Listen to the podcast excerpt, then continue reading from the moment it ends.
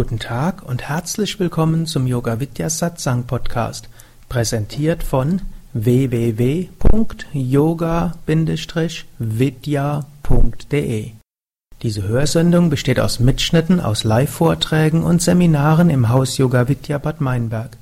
Sie gibt dir wertvolle Hilfen und Inspiration für den spirituellen Weg zur Persönlichkeitsentwicklung, Selbsterkenntnis und Bewusstseinserweiterung. Mehr Informationen und Links zu dieser Sendung, wie auch unseren Yoga Vidya Übungspodcast und Mantra Podcast findest du unter www.podcast.yoga-vidya.de.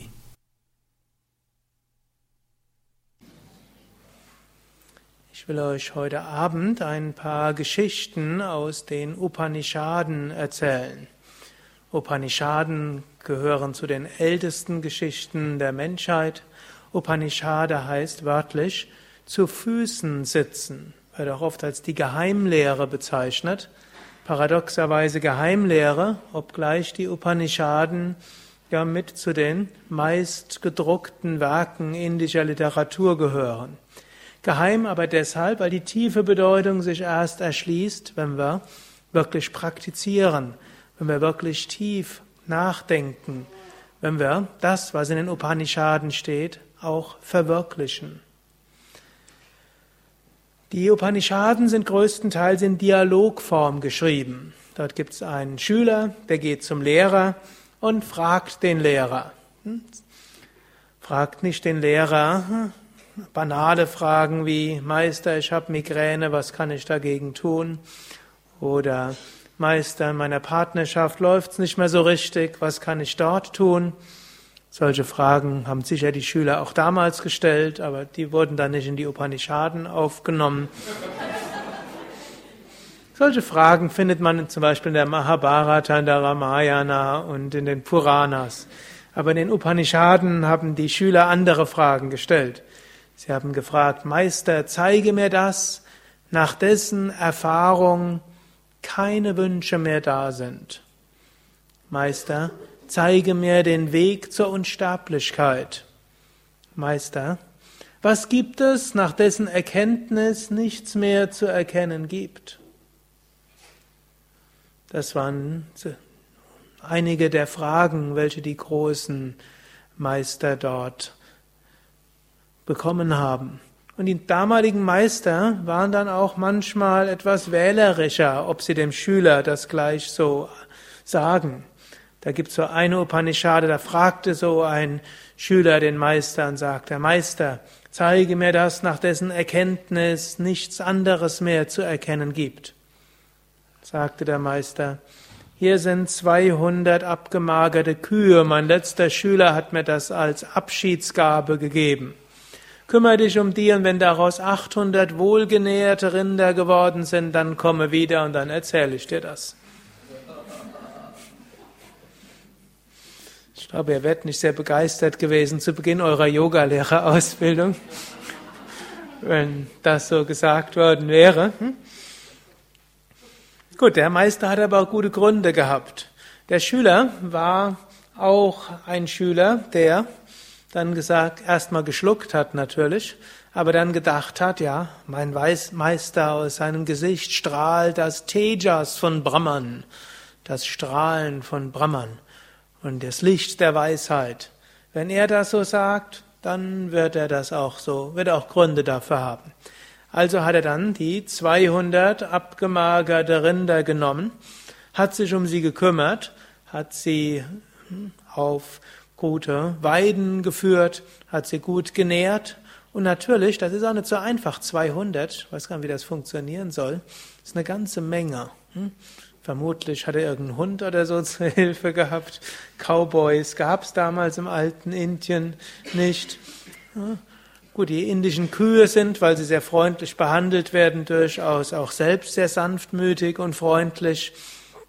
Dennoch, da musste er schon sehr aufpassen. Also dort sich um 200 Kühe zu kümmern, dann werden sie natürlich irgendwann trächtig und Kälber werden geboren. Dort muss man eine Menge an Ego abbauen. Da nutzt nichts, wenn man irgendwo sagt, jetzt brauche ich meine Ruhe und gerade ein, eine Kuh will gerade kalben. Hm? Vielleicht will sie es noch nicht mal, aber sie macht es jedenfalls. Gut, und nach einigen Jahren hatte er, zählte er seine Kühe und es waren 800 gewesen. Und so dachte er, jetzt kann ich mit meinen Rindern dort zu meinem Meister gehen. Jetzt wird er mir das Feuer von Brahman geben. Und auf dem Weg zählte er plötzlich nochmal und es waren nur noch 799. Jetzt wusste er nicht, was er machen sollte. Er musste das eine Rind musste er suchen und aber dabei aufpassen, dass die 799 nicht in der Zeit abhauen. Und so muss er äußerst umsichtig vorgehen, diese ganzen Riesenherde dazu zu bringen, wieder den Weg zurückzugehen, sich nicht zu verlieren. Und so hat er gleichzeitig eine riesige Konzentration auf die ganze Herde. Und während er die ganze Herde dort beobachtete, gleichzeitig suchte er mit, den, mit einem anderen Teil seiner Aufmerksamkeit das eine Rind, das fehlte. Und glücklicherweise fand er das Rind und sie gingen weiter. Unterwegs lauschte er den Vögeln und während er den Vögeln lauschte, hörte er einen tieferen Klang. Hinter dem Klang der Vögel und der vielen Vögel hörte er plötzlich das Om. Schließlich kam er an einen Fluss, und das war der Fluss, der letzte Fluss zu überqueren, bevor er zu seinem Meister kam. 800 Kühe durch einen Fluss hindurch zu bringen, das bedurfte einer Menge Überzeugungskraft und einer Menge Umsicht. Mit großer Umsicht gelang es ihm, sie darüber zu führen, und kurz bevor er zu seinem Meister kam, durchzuckte es ihn plötzlich. Und er setzte sich hin, schloss die Augen und erreichte Nirvikalpa Samadhi. Das ist der höchste Bewusstseinszustand, hm? die Erfahrung der Einheit. Nach zwei Stunden in diesem Nirvikalpa Samadhi ging er weiter und der Meister spürte, dort kam jemand Besonderes. Er selbst wachte aus seiner Meditation auf und ging aus seinem, seiner Hütte heraus. Und von weitem sah er seinen Schüler und so wie er in Sichtweite kam, sagte er ihm, ich sehe das Feuer von Brahman in deinem Gesicht. Wie hast du Brahman verwirklicht?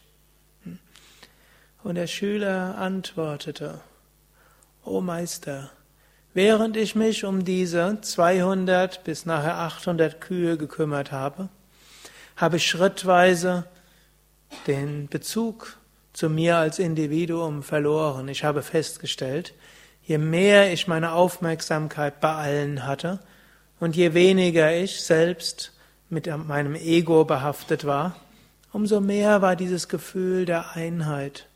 Und du hast mir diese unmögliche Aufgabe gegeben, allein mich um 200 bis 800 Rinder zu kümmern. Das ist mir später klar geworden, eigentlich ist es nicht möglich. Aber ich, weil du es mir gegeben hast, habe ich das muss möglich sein. Und so habe ich meine Bewusstheit ausgedehnt und alle Kühe und Rinder gleichzeitig gespürt. So habe ich erkannt, Bewusstsein ist nicht beschränkt auf einen Körper. Es ist möglich, die Bewusstheit auf andere Wesen auszudehnen und so eine Weite zu spüren. Als ich dann 800 Rinder hatte und sie zu dir bringen wollte, hat plötzlich eines gefehlt. Jetzt musste ich meine Bewusstheit noch weiter ausdehnen. Zum einen habe ich die 799 Kühe gespürt. Ich wusste aber nicht, wo ist das 800. Und so habe ich mit der einen Bewusstheit habe ich mich gespürt, mit dem anderen Teil der Bewusstheit alle 799 Rinder.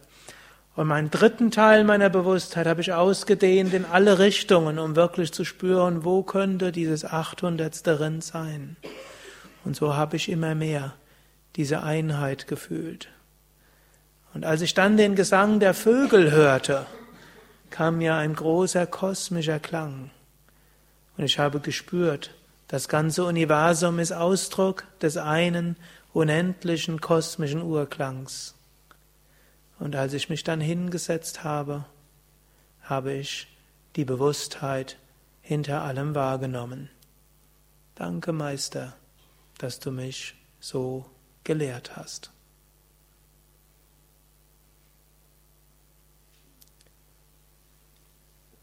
Eine zweite Geschichte.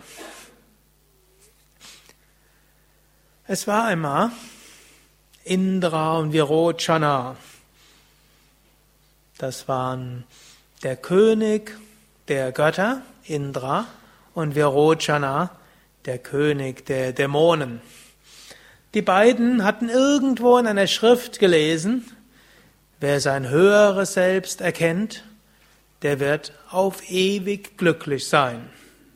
Also dachten sie, ja, dann müssten wir ja das höhere Selbst verwirklichen. Also haben sie gedacht, wen suchen wir als Lehrer? Da kann nicht irgendein normaler Lehrer sein, sondern König der Engel und König der Dämonen, die brauchen den Schöpfer selbst.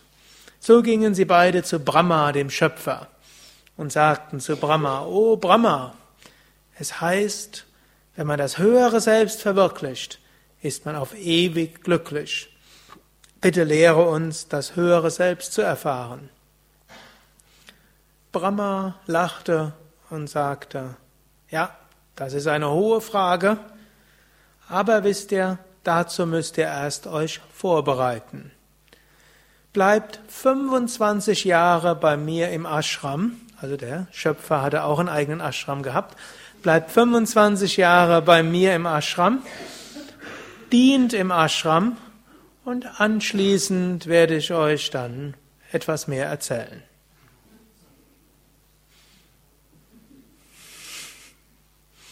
Und ihr werdet es kaum glauben, die beiden blieben. 25 Jahre lang blieben sie im Ashram vom Brahma. Sie machten die normale Morgenmeditation mit. Sie sangen Jaya Ganesha. Ich ergänze, ich schmücke die Upanishaden etwas aus heute Abend. Sie übten Asanas, sie übten Pranayama. Sie hörten vielleicht auch die eine oder andere Schrift rezitiert. Aber irgendwo, wer, was wirklich das höhere Selbst ist, darüber sagte ihnen Brahma nicht so viel. Aber sie dienten und sie taten alles, was sie tun konnten im Ashram. Und nach 25 Jahren rief Brahma sie und sagte, ja, ihr habt mir 25 Jahre gedient, 25 Jahre im Ashram, ihr habt euch gereinigt, ihr habt euer Herz geöffnet, ihr habt Konzentration des Geistes entwickelt, ihr habt Hingabe entwickelt, jetzt seid ihr bereit für die höheren Lehren. Jetzt schaut euch an im Spiegel, wie ihr jetzt ausseht. Die beiden waren ja jetzt 25 Jahre im Ashram gewesen. Sie hatten sehr einfache Kleidung gehabt. Sie hatten auch sehr einfache Haartracht gehabt. Und dann sagt er, okay, das ist euer niederes Selbst. Und jetzt, als ihr hierher gekommen seid, dort hattet ihr ja prächtige Gewänder gehabt, zieht die jetzt an. Und die beiden zogen sich die, die prächtigen Gewänder an. Sie salbten ihr Haar mit Öl und äh, schminkten ihr Gesicht. Also im alten Indien war das äh, bei Männern auch üblich, äh, sich irgendwie großartig zu schmücken. Und anscheinend König der Götter und König der Dämonen auch. Und Kronen auf und Ketten und Diamanten und Juwelen. Und dann sagte Brahma, okay, jetzt schaut euch im Spiegel an. Okay, was ihr jetzt seht, das ist euer höheres Selbst. Die beiden waren erstmal zufrieden und gingen nach Hause.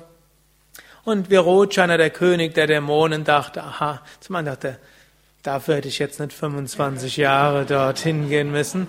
Aber immerhin, jetzt habe ich die Bestätigung für das, was ich immer wusste. Körper ist das Selbst, sich um den Körper zu kümmern, schöne Kleidung zu haben und schöne Juwelen und einen schönen Palast. Das heißt, aus dem höheren Selbst heraus zu leben. Glück heißt, ja, gut das Leben zu genießen und irgendwo Pracht zu zeigen.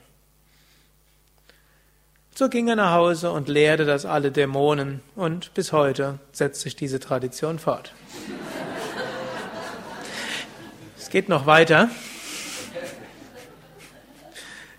Indra dagegen war nicht so zufrieden. Hm? Auf dem Weg nach Hause dachte er, dass, da kann ja was nicht stimmen. Aber anders als andere Schüler, die denken, mein Lehrer hat mich falsch gelehrt, hat er gedacht, ich muss etwas falsch verstanden haben. Und so ging er zurück zu Brahma und sagte, oh Brahma, ich glaube, ich habe was falsch verstanden. Lachte Brahma und sagte, ja, was hast du denn falsch verstanden? Ja, du hast mir gesagt, als wir in diesen Spiegel geguckt haben, als wir diesen Lumpen anhatten, das war unser niederes Selbst. Und als wir dann diese prächtigen Kleider gehabt haben, das sei unser höheres Selbst. Aber das kann doch wohl nicht sein, denn es heißt, wenn wir das höhere Selbst erkennen, dann sind wir auf ewig glücklich. Ich habe mich vorher ständig mit diesen Kleidern dort gesehen und irgendwo gedacht, das sei ich. Ich war nicht glücklich. Also deshalb kann das nicht sein, sagte Brahma. Ja, du hast recht. Was ich sagen wollte, das, was gleich bleibt, egal ob der Körper in Lumpen gehüllt ist oder die prächtigsten Gewänder anhat, das, was gleich bleibt, das ist das höhere Selbst.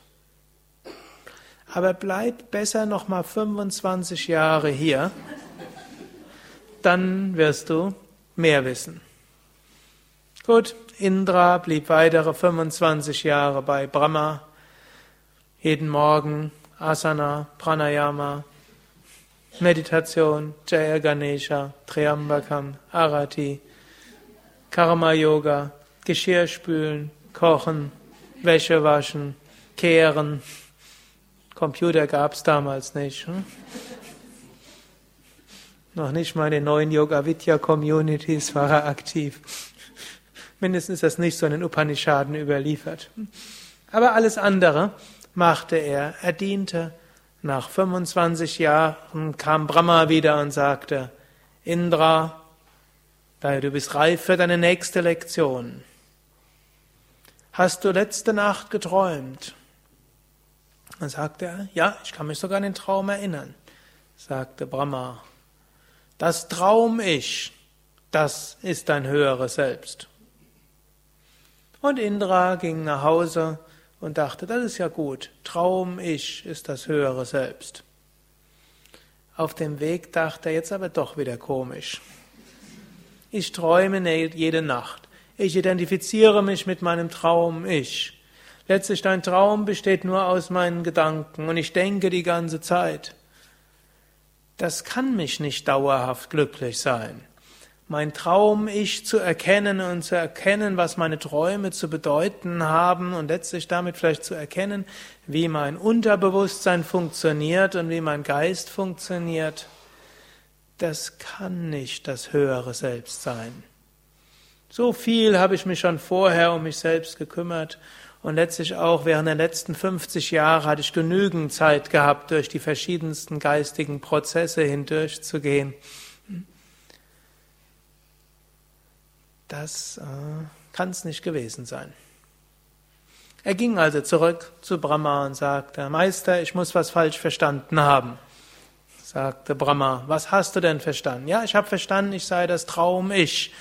Das höhere Selbst sei das Traum-Ich. Und wenn ich also das Traum-Ich erkenne, dann erkenne ich meine wahre Natur und dann bin ich auf ewig glücklich. Traum-Ich ist mein ganzes Denken, ist mein ganzes Unterbewusstsein, Fühlen, Emotionen. Das, was im Wachbewusstsein denkt und fühlt, im Traumbewusstsein träumt es. Wenn ich das erkenne, damit werde ich auch nicht glücklich. Schon lange habe ich mich, habe ich mich damit auseinandergesetzt. Das kann es nicht gewesen sein. Was habe ich falsch verstanden? Lachte Brahma und sagte, Ja, du hast tatsächlich nicht richtig verstanden, was ich sagen wollte.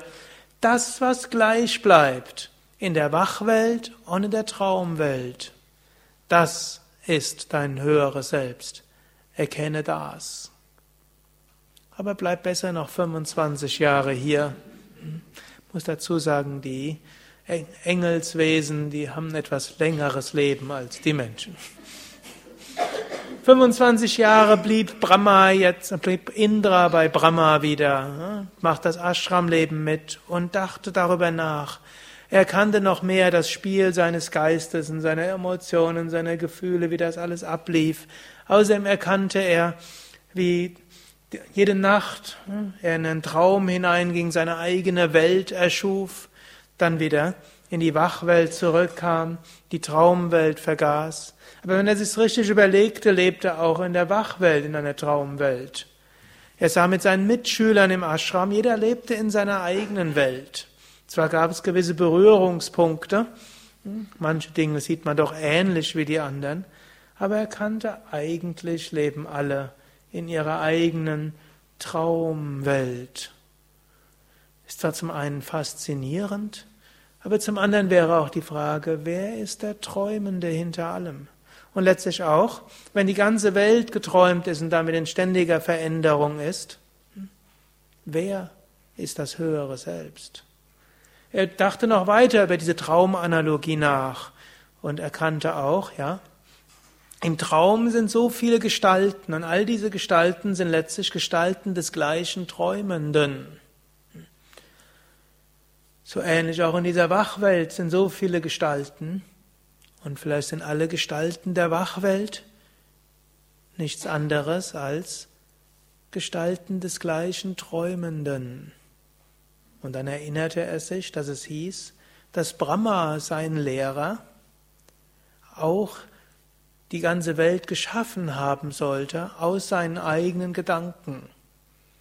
Man findet so in der indischen Mythologie, manchmal auch in den in alten Bildern, so Brahma, der sitzt und dann meditiert er und dann schafft er die ganze Welt in seinem Geist.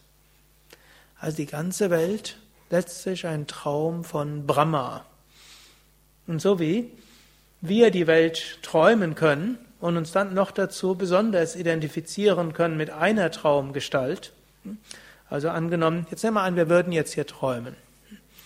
Und dann würden wir im Bett liegen, also einer von uns wird im Bett liegen und träumen, und die anderen werden alle Traum gestalten. Und der, der im Bett liegt und träumt, der identifiziert sich jetzt nicht gleichmäßig mit allen Traumgestalten, sondern der identifiziert sich mit einer Traumgestalt besonders, obgleich er alle Traumgestalten gleichzeitig ist. Über diese Fragen meditierte er, über diese Fragen reflektierte er und durch diese tiefe Meditation und Reflexion lernte er mehr und mehr, sich nicht mehr so zu identifizieren mit Körper, mit Gedanken, mit Emotionen, mit Gefühlen, letztlich mit der eigenen Welt, die man sonst so wichtig hält. Und er merkte, wie er immer heiterer und gelassener wurde, humorvoll das Ganze nahm, diesen, dieses Traumspiel. Als die 25 Jahre vorbei waren, rief Brahma ihn wieder zu sich und sagte, Hast du die letzte Nacht geschlafen? sagte Indra. Ja. Das Tiefschlaf-Ich, das ist dein höheres Selbst. Und Indra ging nach Hause. Er dachte, Tiefschlaf-Ich, das höhere Selbst. Stimmt. Wachbewusstsein, ständig alles verändert eine Welt, die letztlich ständig geprägt ist durch die eigenen Gedanken, aus der wir herauskommen dann, wenn wir schlafen. Im Traum schaffen wir uns eine neue Welt. Aber die, Trau die Tiefschlafwelt, da ist nicht so viel Veränderung. Ich bin jetzt 75 Jahre bei Brahma gewesen. So viel hat sich geändert in meinem Körper, in meinen Gedanken. Ich habe so viele Träume gehabt. Die Außenwelt hat sich in den 75 Jahren doch ziemlich geändert. Aber ich bin gleich geblieben. Und jede Nacht träume, jede Nacht komme ich in den Tiefschlaf. Die Wacherfahrung ist jeden Tag anders seitdem.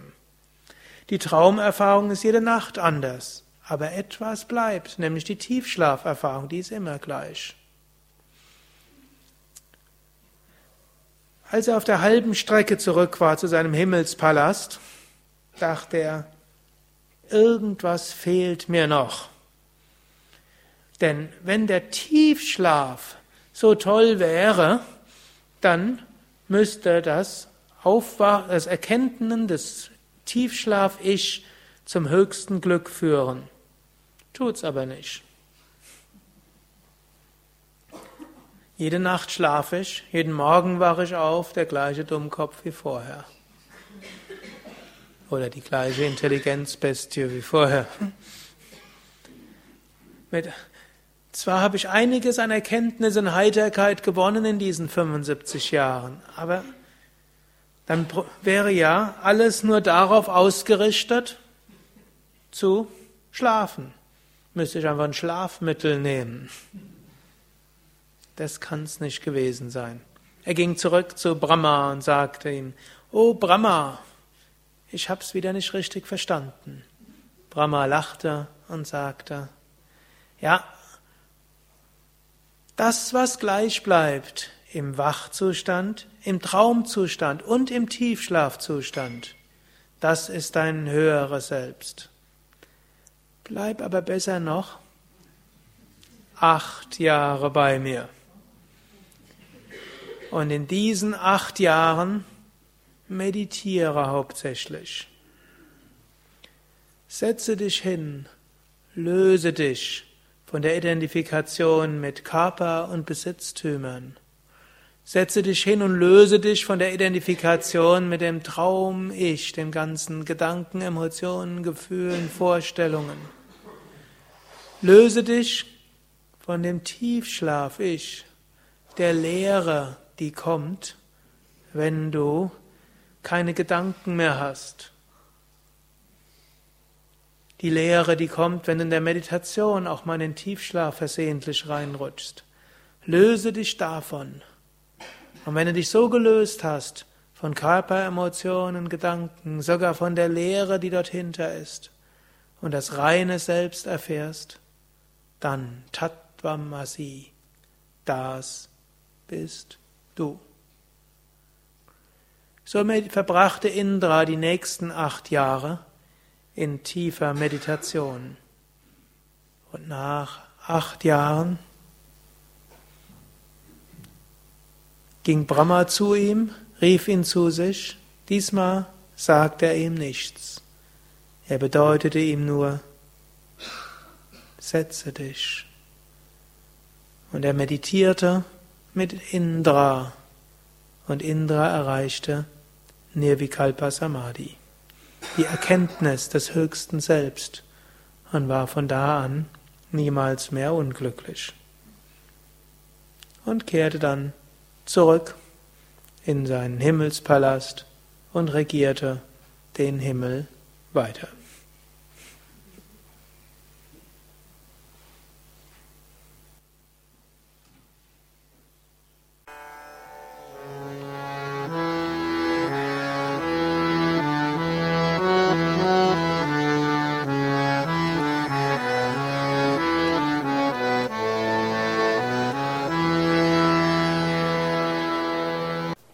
Dies war also die aktuelle Ausgabe des Yoga Vidya Satsang Podcasts, präsentiert von www.yoga-vidya.de. Danke dir fürs Zuhören. Danke für dein Interesse. Ich habe auch eine kleine, vielleicht sogar große Bitte. Schreib doch mal einen Kommentar. Am liebsten einen Kommentar auf iTunes, auf Podster, auf dem Yoga Vidya Blog oder eben dorthin, von wo du diesen Podcast beziehst und gib bei Podcast-Portalen eine Bewertung ab. Ich freue mich zwar auch über E-Mails, aber was du in Podcast-Seiten, in Blogs und Foren schreibst, sehen auch andere. So wird der Podcast besser gelistet und mehr Menschen finden ihn. Und natürlich vielen Dank all denen, die diesen Podcast weiterempfehlen. Mehr Informationen und Links zu dieser Sendung, wie auch unseren Yoga Vidya Übungspodcast, unseren Mantra Podcast und Video Podcast findest du unter www.podcast.yoga-vidya.de. Mehr Anregungen für den Weg von Yoga und Meditation erhältst du unter www.yoga-vidya.de. Da findest du auch das Seminarprogramm der Yoga Vidya Seminarhäuser im Westerwald, an der Nordsee und im Teutoburger Wald, das Kursprogramm der 50 Yoga Vidya Zentren und die Adressen von über 1500 Yogalehrern. Unter www.yoga-versand.de findest du Bücher, CDs und vieles mehr zu den in diesem Podcast angesprochenen Themen. Und nochmals die Bitte, wenn es dir gefallen hat, schreib doch mal einen Kommentar, und zwar im Internet, und empfiehl diesen Podcast weiter. Ich wünsche dir eine gute Woche von Bewusstheit, von Achtsamkeit und Liebe. Bis zum nächsten Mal, alles Gute, herzlichst, Sukadev.